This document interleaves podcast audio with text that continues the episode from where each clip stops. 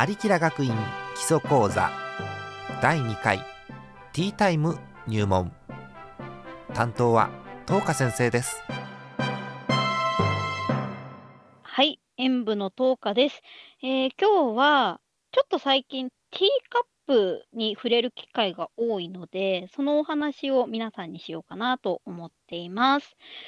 ティーカップいっぱい使うって人どれくらいいるかわからないんですけど、あの、ティーってついてるので、要は紅茶ですね。紅茶いただくときによくあの使われるカップです。で、意外にあの、メーカーさんも多くて、最近使ってるティーカップもいっぱいあるんですけど、その中から最近使ってて、これかわいいっていうのと、これ使いやすいって私が思ったものを、えっと、ベスト8、8脚ご紹介したいなと思います。えーまず、第8位ですね。えーリチャード・ジノリのえーフィオーリベルディというカップです。あの気になったらググってください。写真見た方が多分わかりやすいです。で、えっと、フィオリベルディはメインが白で、ちょっと植物が描かれてるティーカップなんですけど、あのすごく色が綺麗で、で、グリーンがすごく映えるんですね。で、白のティーカップってやっぱり紅茶の色がとても綺麗に見えるので、すごく可愛い、見た目可愛くって、紅茶の色も綺麗でっていう楽しめるカップです。ただ、一点難点があるとすると、持ち手が痛い。ちょっとトゲっとしてるんですよ。刺さるの。だから、あの、持つときはちょっと気をつけた方がいいカップです。可愛いんですけどね。はい。えーと、続いて第7位ですね。はい、第7位が、えーウェッジウッド。結構有名なメーカーさんなんですけど、ウェッジウッドのストロベリーパインというカップです。これ、あの、名前すごい華やかなんですけど、実は真っ白なカップで、真っ白に、あの、なんていうんですかね、こう、凹凸でストレストロベリーとパインが書いてあるカップなんですよ。で、パッと見よくわかんないカップなんですけど、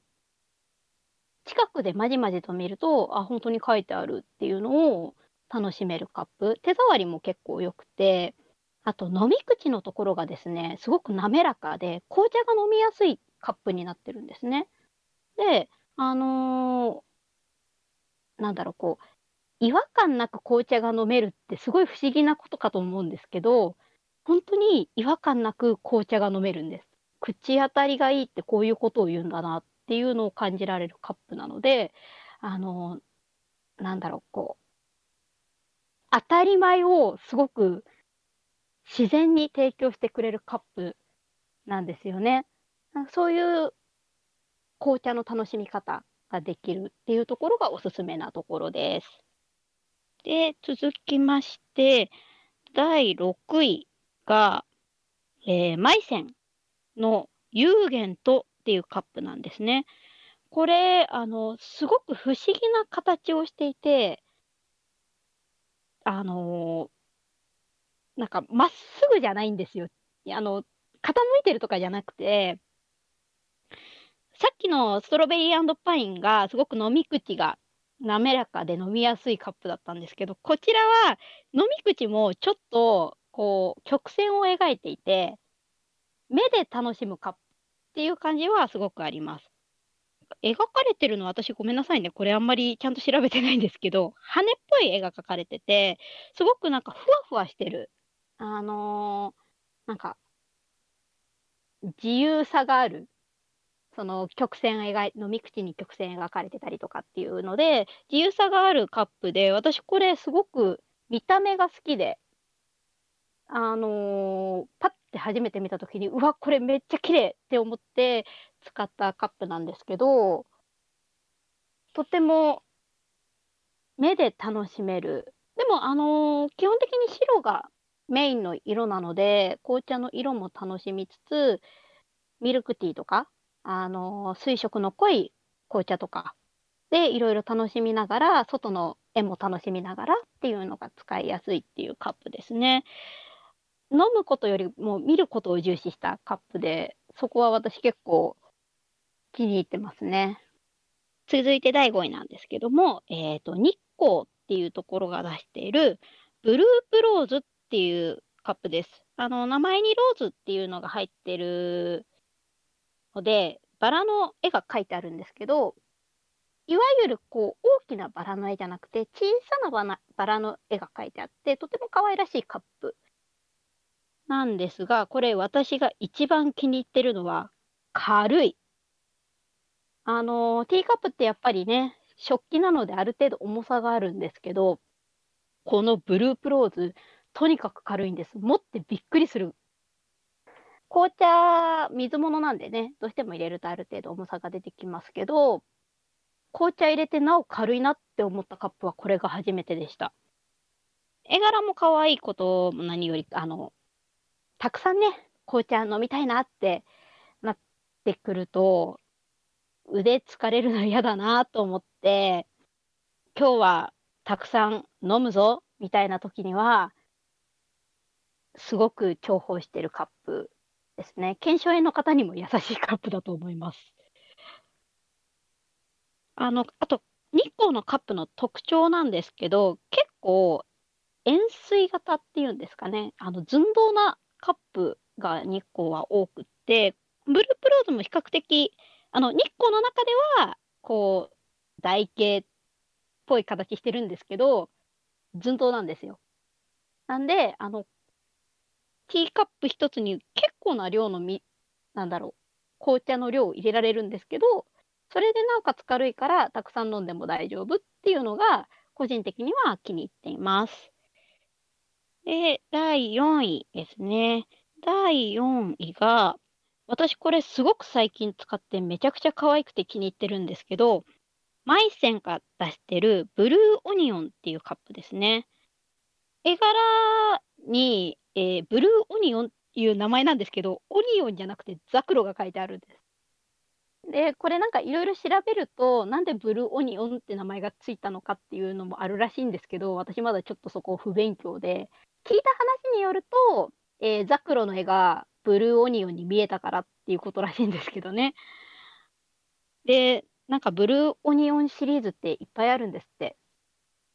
ザクロが書いてあるのに全部ブルーオニオンになっちゃってちょっとかわいそうっていうところあるんですけど、これ、あの、カップの絵柄もとっても可愛いんですけど、特徴としては操作、あの、下についてくるお皿がちょっと深いんですね。多分普通に食器として、あの、取り皿みたいな食器として使っても全然使えるんじゃないっていうぐらい深いっていうのが、あの、特徴で、カップをこう置いたときに、あの、操作に置いた状態で見える絵の感じが他のカップとちょっと違うんですよ。操作が深い分、あの、ちょっと操作が自分の目線に入ってくる。で、その縁も楽しみながら飲める、使えるティーカップ。で、あの、カップを持ち上げた時に下の方に描かれてるお花の絵が見えてっていうのがすごく楽しいなっていうカップなんですね。で、これもあの目で楽しむあのティーカップとしておすすめなものです。えー、で、えー、トップ3に入っていきたいなと思うんですけども、第3位が、えー、ウェッジウッドが出しているパシュミナというカップです。これさっきあの日光のカップを紹介したときに、少し寸胴なタイプが日光の特徴っていうお話をしたんですけど、実はこのパシュミナっていうのも少し寸胴なタイプの、あの、ティーカップで、大きめのカップです。で、ただ、あのー、このカップはですね、ちょっと重さはあるんですが、持ち手が大きいんで、すごく持ちやすいカップなんですね。ティーカップって比較的指1本ないしは2本入るかなっていう持ち手が多くて、案外持ちにくいものが多いんですね。なんで私なんかも結構、あのー、右手で持ち手持つんですけど、左手添えて飲むとかっていうのをよくするんですね。ただ、このパシュミナに関しては、持ち手の部分が大きくって、多分3本か、女性なら4本入るかなっていうぐらい、あのー持ち手ですごく安定してる。で、比較的寸胴で、たくさん紅茶入るんですけど、重たくなるので、まあ、あまりそれはおすすめはしないです。で、パシュミナは、あのーちょっと色味がシックで、白地に、エンジというか、グレーっぽいっていうか、そういう色味で絵が描いてあって、大人っぽさもありますね。そういったところもすごく、あのーいろんな世代の方に使っていただきやすいカップかなと思って、おすすめしたいなっていうカップです。えーで、第2位が、ロイヤル・アルバートというメーカーさんのリージェンシーブルーっていうカップですね。これ、もしかしたら、ちょっとお写真見ていただいてもちょっと伝わらないかもしれないんですけど、青い字の部分と、あと花、お花が描いてある部分の、あの、絵柄がついてるんですね。で、これ、生で見ると、すごい和風っぽいんですよ。あのーなんだろう。帯とかに使ってそうな絵の感じ？着物の帯なんですけどね。そういった絵の感じがすごい私の中で大ヒットしてて、紅茶の中にも日本茶をベースにした紅茶なんかもあったりして、あと最近私よくやるのは和風パスタにその日本茶ベースの紅茶合わせて DJC ブルーで和風で揃えるっていうのちょっとハマってて、あのすごくロイヤルアルバートさんの他のカップとかも、まあ、ご興味あったら調べてほしいんですけど、すごいバラの絵とか、すごくザ洋風みたいなティーカップがすごく多いんですよ。で、このリージェシンブルーも写真で見ると洋風っぽいんですけど、このちょっと和っぽさを感じさせる絵柄がすごく私の中であのヒットしててですね、これ、あの、ぜひ和風で揃えて使っていただけるのをおすすめしたいなと思います。で、最後ですね、えっと、堂々の第1位なんですけども、これ、のりたけが出してます、花さらさというカップです。あの、ティーカップの名前って、やっぱりカタカナなものが、まあ、海外のメーカーさんが多いことももちろんなんですけども、日本のメーカーさんでもやっぱりカタカナなものが多いんですが、これ、カップが漢字なんですよね、名前が。あのー白地にグリーンのあの縁取りがしてあって、お花が描いてある可愛らしいカップなんですけども、まあ、あのーなんだろう。すごい和風かって言われると、そういう感じではないんですね。ただ、確かに花さらさっていう名前の通り、ちょっと爽やかな感じで、おとなしい感じのカップなんですよね。で、あの、もうそもそも名前が漢字っていうのが最初に目を引かれたきっかけなんですけど、なんとなくね、湯飲みっぽい。手でこう持った時に、あー、さっきもちょっと言いましたけど、持ち手が小さいカップが多くて、この花さらさんもやっぱり持ち手ちょっと小さめなんですけど、こう手を、左手を添えた時に持った感じが、ちょっと湯飲みっぽい。で、なんか、なんとなく、あのティーカップ、紅茶を入れるカップなんですけど、日本茶入れてもいけるかなみたいな感じの感覚のあるカップですね。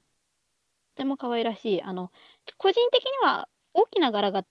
ドンって書いてあるカップよりも小さな柄が書いてあるものの方が好きなのもあって、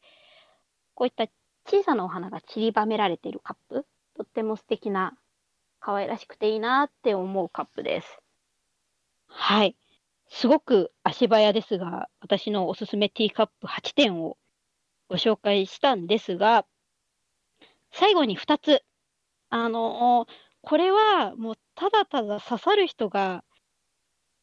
いれば楽しいなって思いながらご紹介するんですが、